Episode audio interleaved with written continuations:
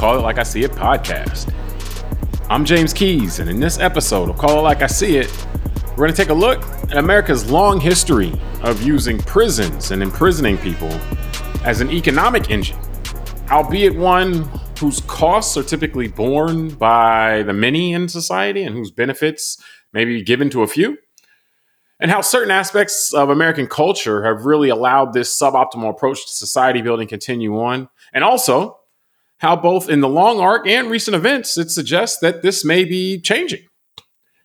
And later on, we're going to react to reports of rising hormone use amongst Chinese children, uh, directed by their parents or allowed by their parents, that's aimed at increasing their height and consider whether as technology continues to advance there should be any guardrails or you know there should just be a free for all in terms of hey you want to make your kid taller we can do that type of thing joining me today is a man who when he gets going can walk it talk it and make it sound good tunde ogunlana tunde are you ready to get the people some culture today yeah, but I just want to know if I can walk it like I talk it. that, if I can do that, then I'm. That's, that's, that's, that'll be up to you, man. Yeah. All right. we'll, we'll figure it out as the show. Yeah, we'll figure that out. Now we're recording this on November fourteenth, twenty twenty two, and we saw last week that five states voted on the question of whether an exception to the general prohibition of slavery, the exception being as punishment for a crime should remain in their respective state constitutions.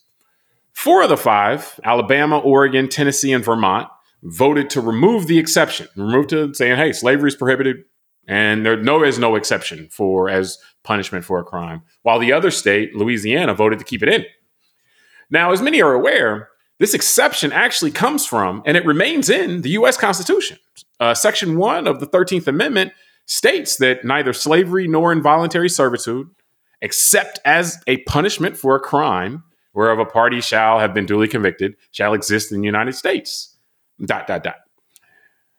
But as noted in many places, most notably the Netflix, the recent Netflix documentary uh, Thirteenth, this exception has been exploited a lot since slavery was abolished in the U.S. And that's over obviously 150, 160 years. But now we're seeing a trend uh, where many states whose language mirrors the 13th Amendment of the Constitution are taking that exception language out. And, but even still, there's still over a dozen states where it remains in. But Tunde, what are your thoughts on the exception? You know, like having this exception to the prohibition of slavery? And what was your reaction to seeing four more states vote to end it, and or if you want to talk about it, one state choose to leave it in? no, it's uh, good questions. Um, I would start with uh, the idea of the the fact that these things are still in certain state laws so that we're talking about them today in 2022 shows us how close from a cultural standpoint we still are to this part of our nation's history as as much as it doesn't feel like we are close from a time perspective because no one today was alive during let's say the civil war when or right after when when the 13th amendment was drafted and yeah. and and put into law so um, you know, again, it's it's we've said this in several discussions recently, um, and and it's interesting because I think the recent last two years kind of pushback from some of this country on topics like this that somehow if you bring up these discussions about american history this isn't black history but american history um, somehow you're accused of being woke or that you're trying to embarrass some people or something. Yeah, remember the it, standard being if someone else would feel shame about it, be feel ashamed about it, then you're crossing a line by bringing yeah. it up. Which in itself is a still a lopsided way to look at it because what about the people who are descendants of slaves? Tunde. That's putting it very politely. No, but think about what I'm saying. What about the people who are descendants of slaves who yeah. who, who, could say, ah, "Well, I feel ashamed if you don't tell the actual history that the way it was," and, yeah. and try and um, kind of quote unquote whitewash it. So the the the point is to get back to you know the specific point here is, I find it just fascinating that we have all these dynamics and currents, kind of cross currents running at the same time at the very same time that states are literally having votes in this midterm election of 2022 to remove provisions that were enacted right after the Civil War in the eight, late 1860s as a backdoor way to use human labor, uh, either at no cost or a very cheap cost, to accomplish um, the needs of the capital side of things, especially in southern states, that we find ourselves this far away from that moment in time. You know, almost 200 years later, that finally these things are getting addressed. And it's just interesting right? Yeah. And so um and so and it's well, also just interesting to know that there's still sodomy laws on the books. I mean there's a lot of there's a lot of things on state laws that that i think we'd all be a little bit surprised some of them that they're that they're still there. Yeah i mean i think this is one of those things actually that you know the the way things unfolded after it happened you th- you would assume okay well yeah this this was kind of done as a backdoor way um, but then the, all the states, you know, mirrored it in their constitutions and so forth. I don't necessarily go to a place of, well, everybody had this idea and everybody's going to use this in the way that it's been used in the most exploitative ways that it's been used. And even, you know, if you look at through American history, we'll talk about this. It wasn't every state that's exploited this to the same degree, you know, in terms of, hey, but hey, we're to, you know, lock people up and then we're to work them to work them to the bone, just like they're, they're just new slaves, basically. Not every state has approached it like that, even if they had that language on the books. But the language itself, while it may seem innocuous if you look at it completely devoid of context, it still is interesting from the standpoint of it creates a economic incentive or just an incentive in general to lock people up. You know, like regardless, if you look at it completely devoid of context, you know, context meaning you know, at the time, America just got finished fighting a war over the ability to fo- to, to, force people into to, to slavery. Um, this wording says, you know, except as pu- punishment for a crime, that says, well, hey, it's it's a we have the benefit of hindsight to see this incentive play out, but it's like, well, hey, let's lock up a bunch of people and then we can force them into slavery. And so human beings are animals. And so, you know, we have to understand at all times. I think it's sometimes we miss the big picture with a lot of these things. When we set things up in a way that incentivizes certain types of behavior, even if the person who may have set it up or people who were around when they set it up weren't necessarily thinking of the worst possible ways to implement it. Somebody was, and the incentive is is there for them to do dirt with it, basically. So you you you actually have handed the tool to someone who wants to be exploitative to, to another group or another person. You've handed them the tool to do it. And so to me, that's what really like why in the world would would any society want something on their books that encourages the you know the, the the the system so to speak to take people out of productive society and just and put them in prison well i think again we need to understand the history of our nation and correct, and, I correct. Think, and that's why the point me, me, saying the point of taking it out of context is kind of yeah. it's too abstract well i think and and and deeper than history is also culture because i think that that's something that i realized and and as i was even preparing for today right we because of that, I think, and this is not anything sinister. I think it's just the way our minds work, all of us, and and you know, we can't have ten thousand million nuances for every topic we learn, right? So we learn history just as kind of this linear thing, like okay, well, I guess America operated a certain way, and then you know, like say with slavery being part of the way it operated, and then in 1865, after this thing called the Civil War, it was over and then let's move on to the next phase of American history. And I think and the way you learned it is very two dimensional because it's like clean. It's like yeah, yeah exactly at that so, point, nobody else was thinking about that anymore. Yeah, so like, exactly, nah. and that, and that's what I'm saying is that the historical facts are one thing. Like, okay, yeah, in 1863, the Emancipation Proclamation was read, and by 1865, you know, generally the slaves uh, had been freed, you know, by after the end of the war, right? And so, but what we don't have in context when you're just learning this on the fly in history class is the culture. The culture of slavery was a culture that was part of the American fabric since the founding of the country in the 17, you know, 89 era. And from the before that, when it was colonies and all that, you know, I mean, again, the 1619 project is aptly named so because that's when the first slaves were brought to the American continent. So, to your point, the um, whole economic you know like that that was such an ingrained part of not just culture but how business was accomplished and done. Correct. And, and that's what i'm saying like think about it. It got me thinking about like the civil rights act of 1965 we're still having arguments today over the fallout of that just because it's a cultural thing. It's not about the law and what that law did but the culture of things like integration which things like affirmative action, Fair Housing Act, redlining, all those things were things that were still playing out after 1965. And it just takes time for the culture to adjust because, like MLK had said in the book we did a show on a couple years ago, you in the end you can't legislate what's in people's heads. And so like getting, he also said, there's always a backlash to any type of, of movement from that. When when culture changes, there's a backlash to that. Yeah, and I think you know what that allowed, and, and here's the interesting thing, right? When you're talking about culture and, and, and you're talking about the end of something that has had was such a long cultural legacy in a nation. Think about it, you had around four million slaves in the South at the end of the Civil War. I'm going to assume over 98%, 99% were illiterate because it was illegal to teach slaves how to read back then. And so, and also they were homeless when you think about it because their home was a plantation. And once the the master of the plantation can't is not allowed to legally own them, he's not going to want to have all these people just sitting on his property. So what you well, had was, and then also no, you know, like they didn't have a promised job, so to speak. Like yeah, yeah there was no, like yeah, there was no, um, there was nothing in terms of hey, let's maybe rehabilitate this group of people that were not really part of the rest of society and you know teach them how to be you know part of this this greater society. So what you had was a lot of people out there millions of people in the south that were just kind of sitting there.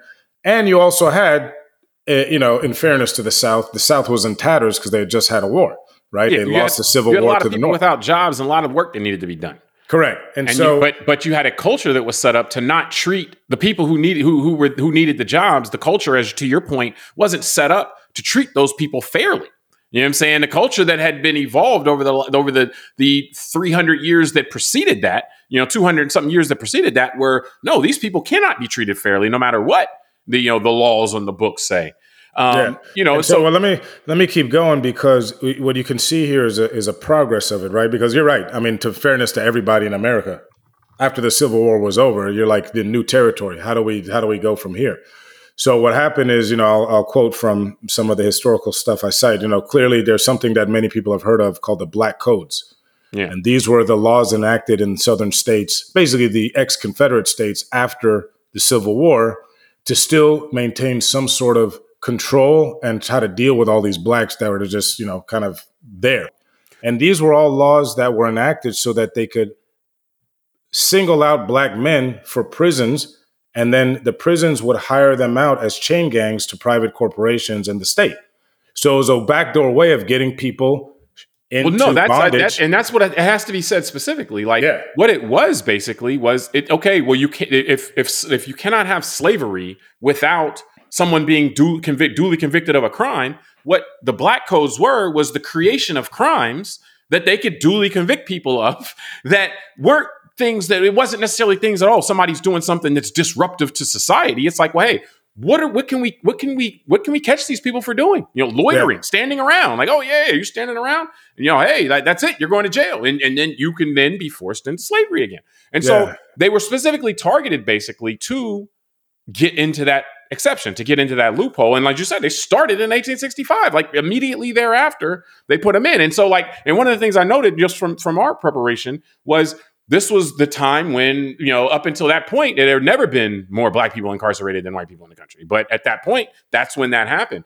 And what, like, one of the, there, there's a documentary that, that really uh, talks about the 13th Amendment in great detail and, and the arc of how it has interplay, how American culture has, you know, kind of evolved over that time. Like you just started talking about convict leasing, which was, you know, going got, got really big right after the Civil War, where you'd convict somebody of a crime, and then the state could lease them out. Like the state of Alabama was getting, you know, in 18 eight, late 1800s, they were getting like almost three quarters of their budget from leasing out convicts, you know, to, to, to companies or whatever. Like so, then but that goes away in you know the early 1900s, around 1940s, I think, is when it gives FDR completely outlaws it, and then you go to another you know form where people still look at Jim Crow and things like that, where it's still doing that, and then you get to the 70s where it's the prison industrial complex. But how this has evolved, that documentary 13th really, I thought, laid out well in a way to how you can see how the as you talked about just you know recently the econ excuse me the the cultural aspect of how this is really ingrained in our culture the way that this exception has been exploited but then also the economic aspect of it and how the economics of it you know there was this marriage of, of american culture and also the ability to generate wealth even though that wealth may not have been the most efficient way or the most the, the, most effective way from a societal building standpoint. It's a way to generate wealth. And so it's been something that's been very persistent even as you know as we move from one thing con- oh okay well convict leasing doesn't work anymore we can get come up with something else and then you come up with something else and so forth yeah. so what did you well, what was your you know i was i wanted to ask you about the you know like that that documentary 13th like what um what stood out to you as far as and we're not doing the whole show on that but just in terms of was there anything that they touched on that you found to be really significant? Yeah, I mean, just like as you said, right, that it didn't end.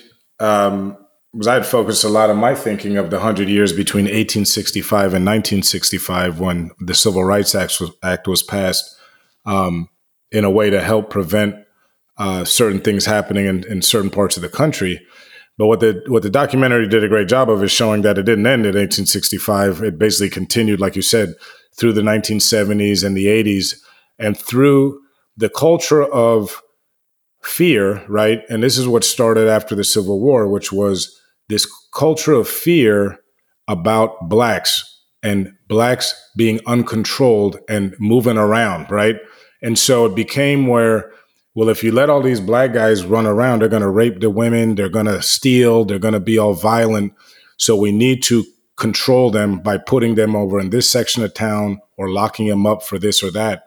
And what happened was this same culture of fear was used in the 1968 kind of Southern strategy. And then, as you mentioned, the 1970s began this kind of prison industrial complex where it was. Yeah, and you know, I'll touch on that when I, yeah. get back in. And so, but to get back real quick to what I alluded to a second ago, which was on the e- economics of it, if you really look at it, I mean, the Civil War as much as it was about slavery, was also a, about a battle within the American fabric. So this was amongst you know really whites at the time because blacks didn't have you know much ownership of things back then, and you had the northern whites believed more in kind of industrial um, kind of the old Protestant um, Victorian age ways that the, you know from the British brought over, which is you know, work hard. The individual can can come up on their own entrepreneurship.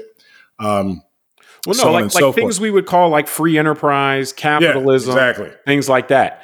And and where the South was more of a feudalist system, where yeah. you had you know large populations in states like South Carolina and Mississippi, but the wealth really concentrated in probably one percent or less because you had a large percentage of people that were slaves who had no rights of their own and had no agency for anything and didn't own any assets. And then you had all these poor whites who couldn't work because the plantation owners got had their own labor force, which was the slaves. And yeah, so, well, what, let me let me let me say something yeah. real quick on that because that's a very important point. One that like perplexed Lincoln. Lincoln couldn't understand why the poor whites in the South didn't see this or didn't care about this, which other people have said that you know that's more of that. But having to compete, if you're a laborer having to compete with a slave means you're always going to come out, you're always going to lose that battle. You know, like you can't create an economic, if, if there's always going to be slaves there that can undercut you, you're never going to work for less than the slaves. And so by allowing slavery, they created the situation where the poor whites could never be entrepreneurial more on, on by and large on yeah. cannot come up because they oh their their work could always be undercut. There's always somebody that'll do it cheaper because that other person is owned. And so, it, like, and again, there's been much debate about wh- like whether they knew that. And you know, W.E.B. Du Bois, for example, calls that he, he called their that deal they made basically say, well, as long as I'm better, I can be better than the black guy, then I'll, I'm okay being poor. He called that the psychic wage. You know, where okay, we, I don't need economic opportunity. Just put me in a caste system above the black people and I'm okay. And so, but like I said, Lincoln was perplexed by that. many people have always observed that. Like, do you not, do these folks not see that the slaves, the existence of the slaves, they would be much better off if the slaves had to get paid because then they could get paid more. Well, I think that's why, I mean, the, the term psychic wage is excellent because, um, because it is about re, you know, kind of an emotional need that many people have, right? I think all humans uh, have the need to feel that they are relevant, right? Feel valued. And, yeah, and yeah. Feel valued. And yeah, I think you like make a great point, James, about the lack of employment opportunities for poor whites because you know, people that aren't educated about slavery just think of field hands and people picking cotton.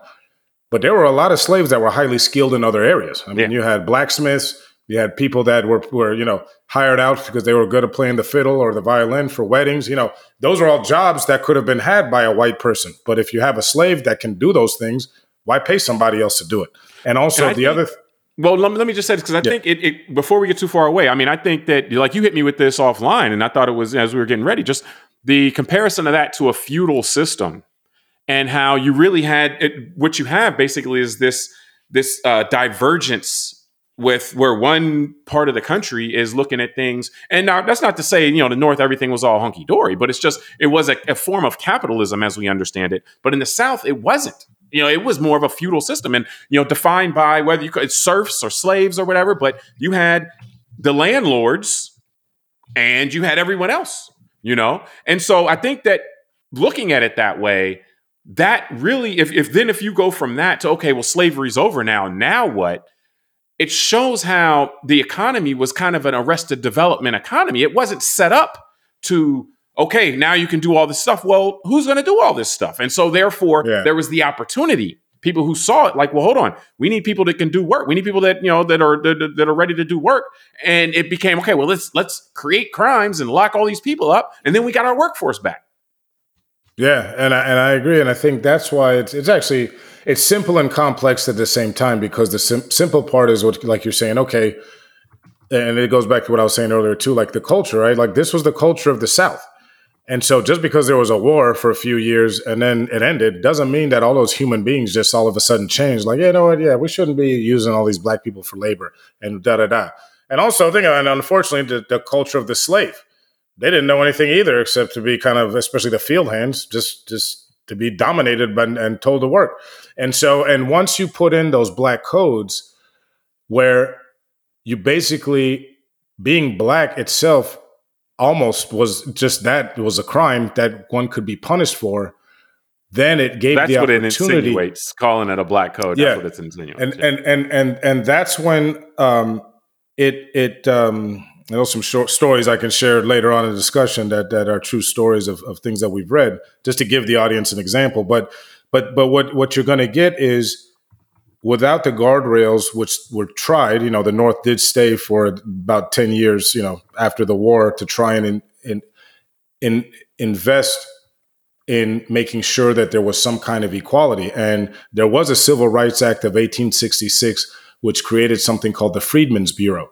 And this is where, um, you know, freed freed people could take their grievances apparently and and and but remember this wasn't today with phones and the internet and all that so if you're in the middle Camera- of mississippi yeah, cameras, and you know, yeah, and, and, yeah. and you're trying to get grievances from the federal government in Washington D.C. It's going to take some time, and um, and the the intimidation from the local strongmen, right, the, the the Ku Klux Klan and and the former slave owners and all that is probably going to be more um, is probably going to um, have more influence on you.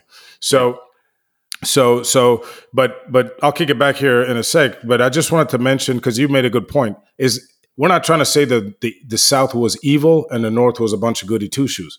There was, of course, racism in the North. But what happened in the North was the North didn't derive its labor from ex slaves. The North derived this labor from immigrants from Europe primarily, and then from the blacks who migrated north after Reconstruction to get away from the terrorism of the South. And, And to the your big point, difference- that was exploitative, but Yeah, it wasn't exactly. exploitative to the end of the road. Basically, that was exploitative, and then there were opportunities if if you you know had the the wherewithal that you could try to get out of that exploitative system and become entrepreneurial or something like that. Yeah, and that, and that became the great American story that we all heard of from you know the Irish immigrants, the Italians, the Germans.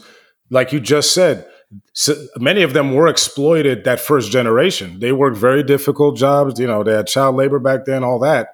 But at least in the North, there was the opportunity for someone to own a business when they came to the country, or when a black person came from the South as a former slave, they could open a business because it was cultural in large part. Like it was, it, it was Yeah. understood that people would strike out on their own in some instances and try to do stuff. So, like, so that's why I, I wanted to tie that back because Yeah. you had mentioned the culture earlier. And the other thing, or one of the other things in the documentary, and I know that you know, like we we um, we touched on, we spent a lot of time talking about the time immediately after slavery. The other thing, when you look at just how the this exception to the prohibition of slavery has defined us is one of the things that was brought out is since the civil rights movement you know looking at starting at the, the, the 1970s era to the present. And they illustrate how in a different way now not necessarily convict leasing but just whether it be private prisons or other ways which to monetize locking people up. Like our prison population has become something. It's five percent of the world's population, twenty five percent of the world's prison population. Yeah, you have a prison population in 1972 of 300,000. That's at 2.3 million in 2014. Like, and the reason that happens, that doesn't just happen by happenstance. It happens because there's a concerted effort to lock people up again. And that's where you were talking about, you know, this this culture of fear, you know, to, to yeah, build on this culture exactly. of fear. And it was really, you know, one of the things that the movie really illustrated illustrated is that this is an American culture thing because it was first exploited uh, by Richard Nixon and, and Reagan built on that, but then Bill Clinton adopted it, you know, like and because he saw that as the if you're going to, to to get ahead, so to speak, at that time, you had that that was the direction you had to go. He's on record of saying, yeah, some of the things we did then were, were not good, but that's the direction people had to run because it's an American culture thing of using this fear, you know, of of of black folks to then and then building this, you know, this prison population to do things from a commercial standpoint. And that is not the convict laboring. Like that is something that is is completely separate than that when you have this this it's called prison industrial complex. That's so, why I mean I think the the conversation about culture is so important and interesting because it, it's, true. I mean, I'm thinking about it. 100 years ago was the year 1922. I mean, there's still things that we're dealing with in today's world that are from back then, like the fact that, you know, the way that the world split up the Middle East after the fall of the Ottoman Empire after World War One. You know, countries like Syria, Iraq, yeah. Lebanon were all created then. And now look what's happening. They still having skirmishes because the lines were drawn over their own tribal territories, and they're still arguing about where the Kurds should be in, in Iraq or Turkey and all this kind of stuff, right? Yeah. So to say that we can't be affected by decisions made in our societies, you know, 50, 100 years ago is, is, is, is not to appreciate things like this, like, like how strong cultures are. And not just, so, well, not just decisions made, but practices that were persisted for, for decades or a century or something like that. Yeah, of course. Yeah. That stuff, and, that stuff is hard to break. And again, what I'm saying about culture is, Think about how many people alive today, our parents' age, grandparents that were alive in 1965 or prior. So many Americans today live through this, but we only hear from the black Americans. We don't really hear from the white Americans that supported this. And that's why I think there's this silent group out there that doesn't want to talk about this stuff because they don't want to acknowledge that either when they were kids, they were showing up to lynchings and things, or that their parents talked about things they were doing and, and the way that they kept other people down. And so, you know, again, I, I, didn't think to go into this when we were preparing, but it is kind of fascinating that from 1865 we still have these cultural hangovers today. Yeah, I mean, and that's the, that's really the thing. You know, when you're looking at something like the Thirteenth Amendment, and like I said, we, we, as we touched on at the very beginning, it doesn't really matter what the intentions were when it was put in place. Like on on its face, the saying the exception the, pun- uh, the of a the, for punishment of a crime, no slavery except punishment of a crime. On its face, that doesn't oh, that doesn't jump off the page as you know, hey, that, that's the back door for everyone to jump through. But because of the way the culture was at the time, and because the, the culture of the country, and because of the economic system that the South had relied on for its entire, you know, in, in terms of being a Western uh, kind of culture, for its entire existence, it almost inevitably became that. And and my thought, and you know, again, the thing that, that, that just jumps off to me is how the it not only was it not neutral, even though it may appear neutral, it actually creates the incentive to go back down these roads and to, to to lock up more people, make them less productive members of society, break up families, all these other things. It creates that incentive. And so that in the long arc now we're seeing this unwind some. We're seeing these things be taken out. And in the short term we've seen that trend pick up even if louisiana didn't pass it this time. You know i'm sure it'll be back on the you know next time they have the ballots. That is encouraging that we're seeing that. But these are the things like i think you said it very well like the decisions that were made 50 years ago or 100 years ago and then the practices that have been in place since then and even before then those things do play a, have a profound role on both how things are unfolding in our society and how we view the things that are unfolding in our society. So the ability to continue to evolve, basically, I would say, is something. It's, it's something that is not unique, but a strength of the American system that we can evolve like this without you know bullets flying. Uh, but and, and but we got to keep the pressure on, basically. You know, like because yeah. we see how this incentivizes some of our worst impulses, you know, us, and I'm saying us, you know, as, as Americans in general, you know, like because this definitely does, and it has, and it's been documented well. But I, a second topic we wanted to discuss today was just a, a kind of something that came across the screen, and uh, it was interesting because you know it's, it's something we see as technology advances. You know, people are able to exercise more control over you know themselves so to speak through science and technology whether it be you know we, we've seen we, we've gone through evolutions as far as like whether it be plastic surgery and you know uh, whether that's something that you know who should, should, should kids get plastic surgery or anything like that. And now we, we saw uh, in China, there's big controversy going on because the use of growth hormone and growth hormones and other type of, you know, like just hormones in general that stimulate they intended to stimulate growth of height, you know, to make people taller, kids taller, is exploded there. And medical professionals don't know what to do, or you know, they're, they're, trying to regulatory, they're trying to figure out what to do, if they should regulate it, what and all that. And then no matter how you regulate it, if it's something that people are going to do, then you got a black market and everything. So how did how did that strike you? That you know, like you're a tall guy, you know, you come from a line of tall of tall people, you know, everybody trying to be like you, man. Nah, let's not go there, and the world will be screwed up if everybody want to be like me. Um, no, it just it's interesting. So again, we talked about culture on the first part. This is a different cultural meme in a sense, right? Like that in in certain parts of the world, you know, being taller is seen as somehow better, and maybe they think their kids will have a better opportunity in life if they're taller. Um, and you're right. You're talking to a guy who was six one by the time he was uh, uh, 13 and then I stopped growing at 15 at six foot four. So I got it in early and then I was done.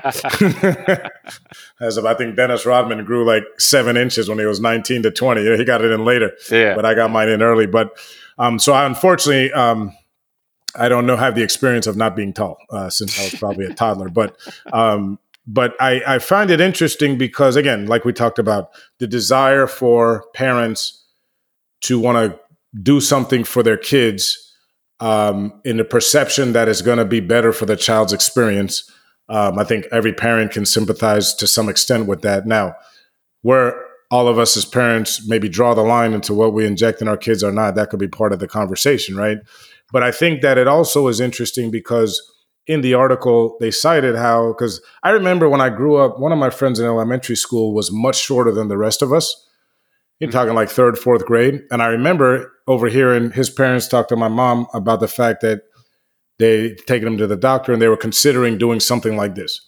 And so the article did talk about that, that, you know, that that that doctors have prescribed growth hormones for medical reasons. Kids whose growth plates have not fused properly, mm-hmm. uh, for example, um, or who have been found to have growth hormone deficiencies from whatever natural causes that this would be like a supplement to bring them maybe back to normalcy and see if their body would then grow more.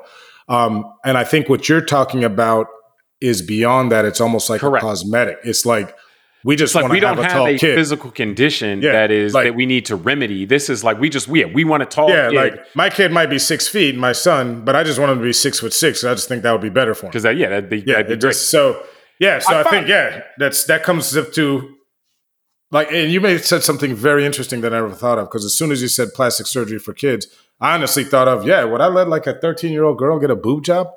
Or, or if my 15 year old son didn't like how his nose looked, just say, yeah, man, go get a nose job now. Hell no, I wouldn't. Mm-hmm. Right? I'd be like, no, you got to do that when you're grown up, when yeah. your body's done growing, and you know you're not, and also you're an adult, and you and you're sure you want to do this because what if this is a phase that you think you're ugly and then you're going to regret it when you're 25 and your nose looks a certain way when it could have looked a different, you know, maybe natural, you would have thought it looked better. So I think that, um, I appreciate you saying that because I would have never thought of it in that light. So I look at this in similar to that as well. But well, I mean, it, it's it, and to me, it's it's similar because like plastic surgery for a child who it, like you have a car accident or something like that and you have something wrong and it's that's like oh I thought of this. yeah like that's a different thing than hey you know what I just want to to change and I think with all of these things, the important thing is you have to distinguish between adults and children. And whatever you want, you guys, that's going to be 18 or whatever it is, but there has to be something. Now, you're looking at height. There has to be something. Let me finish the thought. There has to be something where it's like, okay, when are you of consenting age? When are you? And in, in, the United States, our society, we, we've generally put that at 18. You're you're at 18. You can do kind of what you want to do.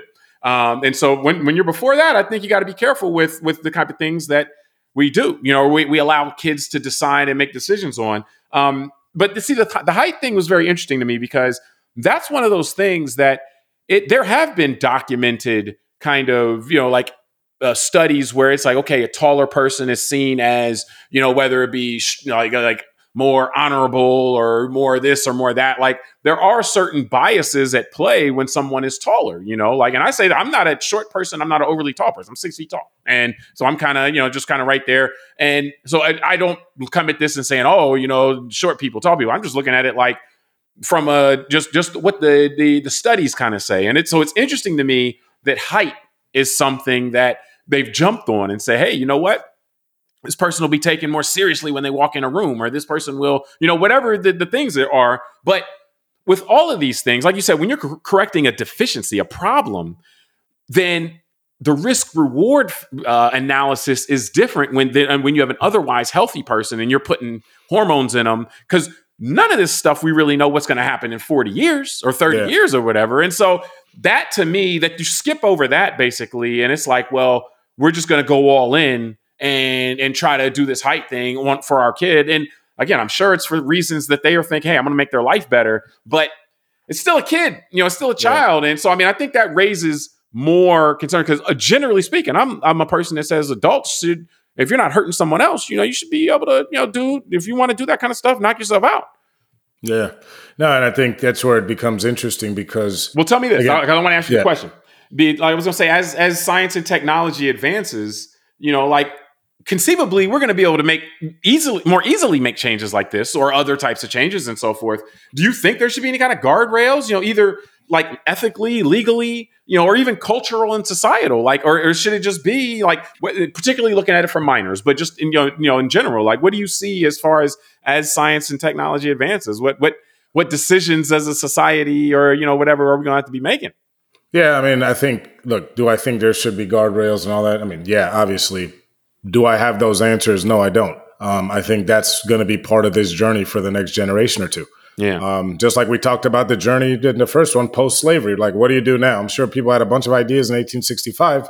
Yeah. But it took, it we're still seeing them play out now, you know, based yeah. on the conversation we just had. So that's a good point. Um, yeah. And, and so, because our culture, too, well, the, just to tie that even yeah. more, because our culture to this point, or at least a lot of cultures are to maximize your advantages, are to maximize certain things. So if you can, or you know, if you, if you want things a certain way, you do it, you know, yeah. type of thing. And so if we have and, that kind and, of culture, yeah, go ahead. But you make a good point because the perception is I'm doing this to maximize something. But you're right. Like I'm thinking about the growth hormone in kids.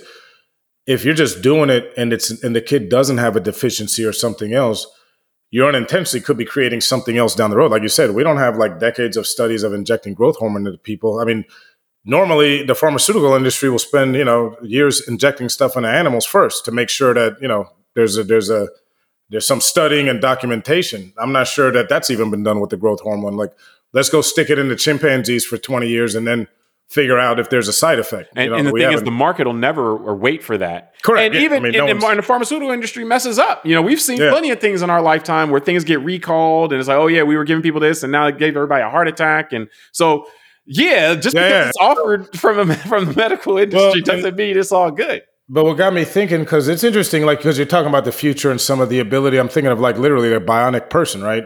And we're we're getting there in a certain ways. Because I'm thinking about I've shared on the show various discussions when we get into these kind of things that I have. Uh, one of my kids has type one diabetes, mm-hmm. and which means basically it's an autoimmune issue. At five years old, his body just stopped producing insulin. Um, and it basically had an autoimmune issue where his body attacked itself, but it whatever it caused it caused it to shut off his own pancreas from producing insulin.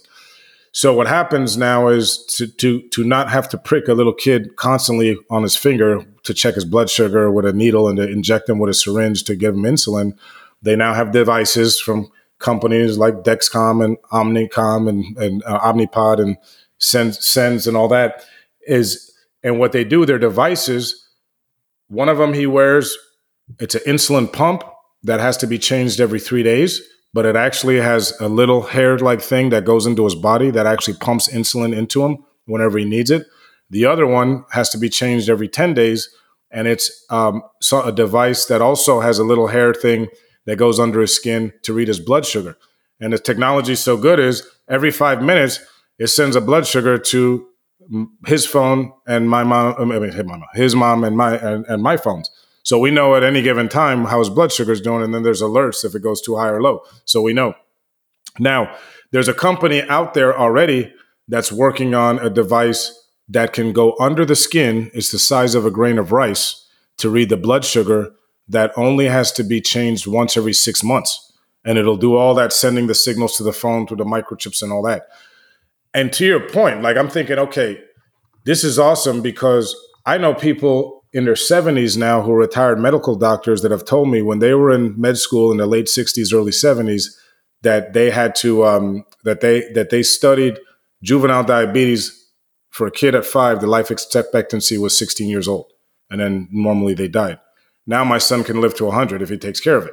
Yeah. So, but it goes back to like you're saying about back to the this other stuff. That's a medical condition that this is a solution for. But that's different than if I just said, let's hook this kid up to a bunch of new equipment and just test it to see if it works just because I want him to run higher or jump faster. Well, that's what you I was going to say actually for yeah. that example. Like, for example, insulin is a hormone that allows you to, you know, allow uh, feed your muscles, so to speak. So conceivably, like someone could take a similar system and say, okay, well, I'm just going to be, I'm going to work out every day. I'm going to get stronger and stronger and stronger and include something like this. And they could, you know, take themselves down a path of being much stronger than than anybody else could be. But I think that when you're looking at how you know like as science and technology advance i think you put it very well in saying how these are the questions that future generations are going to have to determine because it's one it, this is a question that's one when you're talking about taking hormones altering your body from the inside remember when you think about hormones what you have to remember hormones are like telecommunications inside your body basically like it's how your different organs communicate with each other, say what's going on here, what's going on there. You know, your liver releases this hormone to tell, you know, this other organ, hey, this is what's happening here, or it's time to wake up for this, or, you know, whatever. You know, like the, the hormones are these are communications. It's saying, hey, this is what's going on, this is what needs to happen. And so ultimately, these ha- they have more effects the hormones that you know that are released in our bodies and everything like that have more effects than we are are aware of at this point so th- there there are when you're doing this stuff and I don't want to say just for cosmetic because it, it's it's it, it, that word. I'd say voluntary maybe. And when you're doing it just for voluntary purposes, that it's not needed. The, the the question from the standpoint of whether it's ethical, I think, is one that it's a different answer. And again, looking specifically at kids, if you're a, an adult, then yeah, have at it. You know, do anything you want from a cosmetic standpoint. Yeah, and so that leads us to down to a different um, discussion here in terms of culture because we're you know that was a good kind of find you had in this issue in China about giving kids growth hormones and it reminded me actually of the conversations we're having in this country culturally about transgender yeah and the idea of i think you know whether people agree or disagree with transgender I think most people, if they're not on the fringe of of some kind of way of thought, kind of think like you mentioned, right? Like, okay, if somebody's 30 years old or 40 and they decide they want to make this kind of change to themselves, um, you know, whether I like it or not, in America, you know, they have a right to do that. And, you know, um, if I'm if I support it, then I support it, great. If I don't support it, then hey, just don't breathe all over me with it, but I'm not gonna stop you, right? That's why I said unless someone's on the fringe of of the dislike part, yeah. probably not going to be much further than thinking like that. Um, but I think where it's been interesting in our country is the idea of the kids. Yeah. And what do you do when a parent um, is allowing or supporting, you know, a 14, 15 year old kid to block their natural hormones as they're going through pre- puberty because the kid is saying, I don't feel like the sex I was born at. I want to yeah. be a, a, different sex. Yeah, gen- I think it's, it's called gender affirming care. You know, like yeah, for, and, and but you know, for minors, it's it's a hot issue. Florida just recently, their medical board just put put in regulations that make it so like out ban it so to speak you know where it's like for minors they don't want that happening and so it's a debate it's an active debate and i agree with you from the standpoint of at minimum unless you're on the fringe this is something that is, is worth taking a look at and saying well hold on what what is should what is and should be acceptable for minors yeah no and, and i think because as you mentioned florida i just am reading here in that article that the people who oppose this decision are calling the DeSantis regime uh, Nazi regime. They're calling um, these people, these doctors, purposely hateful. And I'm just thinking, like, well, who says that they're hateful or anything? They're actually practicing medicine and saying, we don't think you should do this to people that don't show a need, right? If someone is deficient yeah. in a hormone, maybe you do give well, a child a hormone. That actually, to me, is what stands out to me. If you look at these two side by side, actually, is the idea of questions are being raised in China amongst whether what are the ethics or what what what what are, what should be the guardrails amongst giving hormones to kids in order if if the kid or the the, the parent wants the kid to be taller. And in this case, what when you look at the United States though, it almost there's this almost this knee jerk reaction that if anybody asks a question and saying, "Well, hold on, what about the fact that they're minors? You know, like should we be doing this for minors? Because from what I've seen, like the Florida regulation, even, and I'm no fan of what what's happening in Florida all the time, but it doesn't seem to apply to adults. It seems to only be applying to to to, to minors.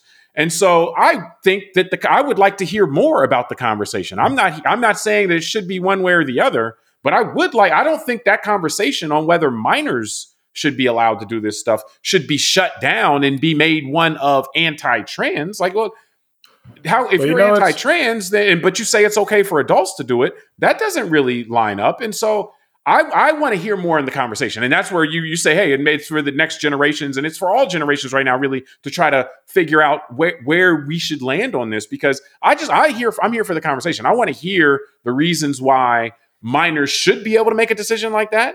I want to hear the reasons why minors shouldn't be able to make a decision like that. And then let's decide. It doesn't have to be about hate, you know, because I don't think it really should be on the table of whether adults should do it. Of course, adults should be able to do it. You know, like that shouldn't be yeah. part of the discussion at all. But the question is with minors in the same, again, it's the same thing, the same point being raised about in China where people are raising questions. Should we be giving minors hormones to make them grow taller if they're not having some issue with their height, you know? And so if you're saying, hey, we need to, you know, you have two X chromosomes, but you want to do something else with, you know, from a from a, a, a medication standpoint to block what would normally happen with that to, to be a, you know, like a, a, a XX chromosome female, then okay, well, you should we have the discussion of what age you should be allowed to do that? It seems like with almost everything we have the discussion on what age somebody should be allowed to do something at. Yeah, and I think you know, look, this is the people who are calling DeSantis, you know, the, the, Nazi regime, or or or saying that the doctors are, you know, that are such bad people that that that are, are bringing up these concerns.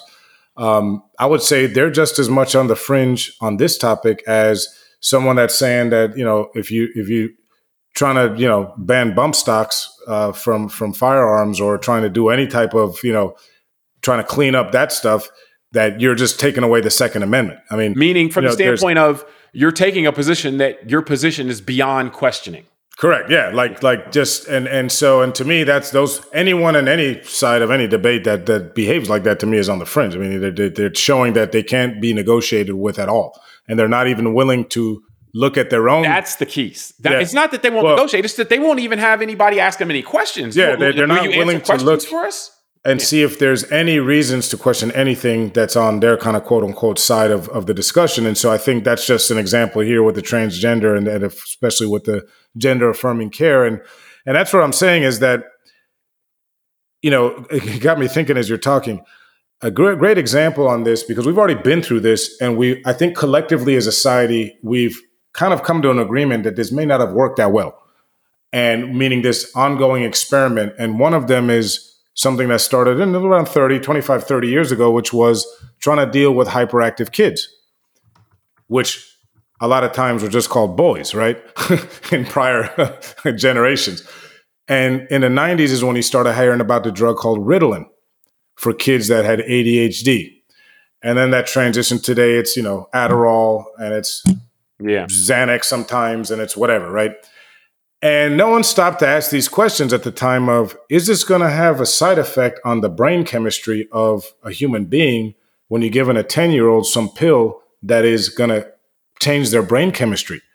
And it's what if we found out to change their brain chemistry? That's what I was going to say. What if we found out 20, 30 years later? I've got a friend right now who's around 30 years old, younger than me, who he tells me that he used to beg his parents not to give him Ritalin and they would sneak it into a cereal and he believes that today he has serious anxiety problems because of it. And he's just like, Tunde, I know my brain doesn't handle things well because I had too much of that stuff when I was a kid. And so, and so remember, that was seen as a remedy how to deal with a kid that might be a little bit too rambunctious. Oh, let's just do this. And not thinking about the side effects. And I'm thinking, you know, no one should be offended if we're asking questions about, hey, if you're going to put something that's going to change the brain chemistry of a child, shouldn't we maybe take a you know take a deeper look into this. Particularly, and, I think where you look at it, and where, where, particularly when it's only about the you know what what's appropriate for children. Now, if yeah. somebody's coming in and saying, "Oh, we shouldn't let anybody do this," or you know, yada yada yada, that's you know, then I'm I'm with you. Like at that point, it's like, okay, well, yeah, hold on, you know, like I, adults should not be subject to the same guardrails, so to speak, as children. You know, but when it's about children for real, and it's about doing things that will alter the way that their body is functioning from a biological standpoint, then we have to we have to, like there well, and questions, I also think question, it's worth asking questions in the same way that you know I want to wrap up from here, man. But in the same way that in China the questions are being asked now, and I don't know what you know what answers they're going to come up with, but questions are being asked by the medical community. Is this the what you should be doing here, you know, parents? In the same way that, as you pointed out, more questions should have been asked when we were given mind altering drugs to minors and we, you know, give mind altering drugs, you know, for the last 30 years. Um, questions need to be asked when we're doing these things with minors. Uh, and, you know, the, the standard on what is acceptable to do with minors should be higher. You know, like it should yeah. be higher. And, you know, wh- where you come down, I don't know. You know, I don't, I don't well, have the answer, but it, one thing I want to look at it from the standpoint of a minor. I just want to say one more thing because you brought up something very important, which a lot of people don't understand and is not discussed a lot the actual function of hormones. I mean, that's very important. Like you said, that the different parts of our bodies, like your liver might send a signal somewhere, your your pancreas, your your your um your you know the glands in your brain, like yeah. the hippocampus, Pituitary all that gland, stuff, right? All the, they all yeah, they're, so, they're communicating with each other. But think about what we're talking. Just like we said with the kids with Ritalin and and uh, stuff for ADHD, their brain is still forming. So when you put a chemical in there while the brain is still trying to figure out and grow itself, that's when you can have permanent lasting issues versus like you're saying a person 35 years old's brain is already is already formed so maybe them taking some sort of drug that can help them focus or something like that is not going to have a maybe the negative side effect 10 years later and i think i mean but honestly for me um like I look at it like I think you should be allowed to mess yourself up if so be it. Well, let like me the, let me just say this because I'm talking about now going back to the kids. It's a great explanation you gave because I'm just saying this for people that might be questioning, you know, our motives and and, and how how we're talking about this. Think about a, a pubescent child that's 13, 14, 15. Like you said, their hormones are sending signals out while the body is actually growing. And if we don't know what the side effect is by kind of tinkering with all that chemistry within the body before it's finished, like you're saying, before they're at an age where their hormones have stopped trying to figure out the male female thing at that level, you know. And I think that's where I don't.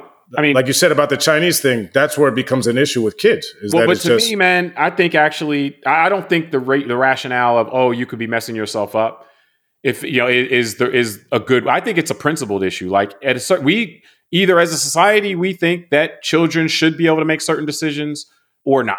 You know, like or parents on behalf of their children certain decisions. Like I just I, I think that there there is a cutoff to where you know, like at 18, it's not like your brain is fully developed, you know, but you're allowed to do certain things at that point. You're allowed to buy tobacco. You're like at a certain point, we just say, okay, you know, your decisions, you live with them for your life, and that's what it is.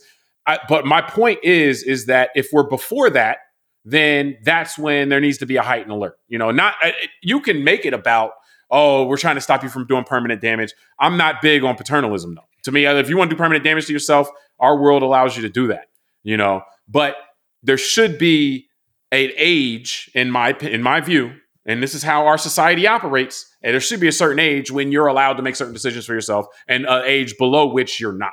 And that's all my point is. You know, honestly, like I, I am not trying to go further than that. So, well, but, but I think we is, from there, man. I'm gonna take that little snippet in this show and I'm gonna save it where you said I'm not into paternalism, and I'm giving your two kids my phone number. So well, next time you ground them, no, next time you next time you ground them, standpoint. no, next time you ground them or something like that, I'm just gonna play that one. No, I am, Send I am paternalistic for my children, of course. I'm saying for everybody else, you know. But but no, that, that's you. Fair enough, fair enough. But I think we can wrap from there, man. Uh, we appreciate everybody for joining us on this episode of Call Like I See It. Subscribe to the podcast, rate it, review us, tell us what you think, share it with a friend. Until next time, I'm James Keys. I'm Tunde Ogunlana. All right, we'll talk to you next time.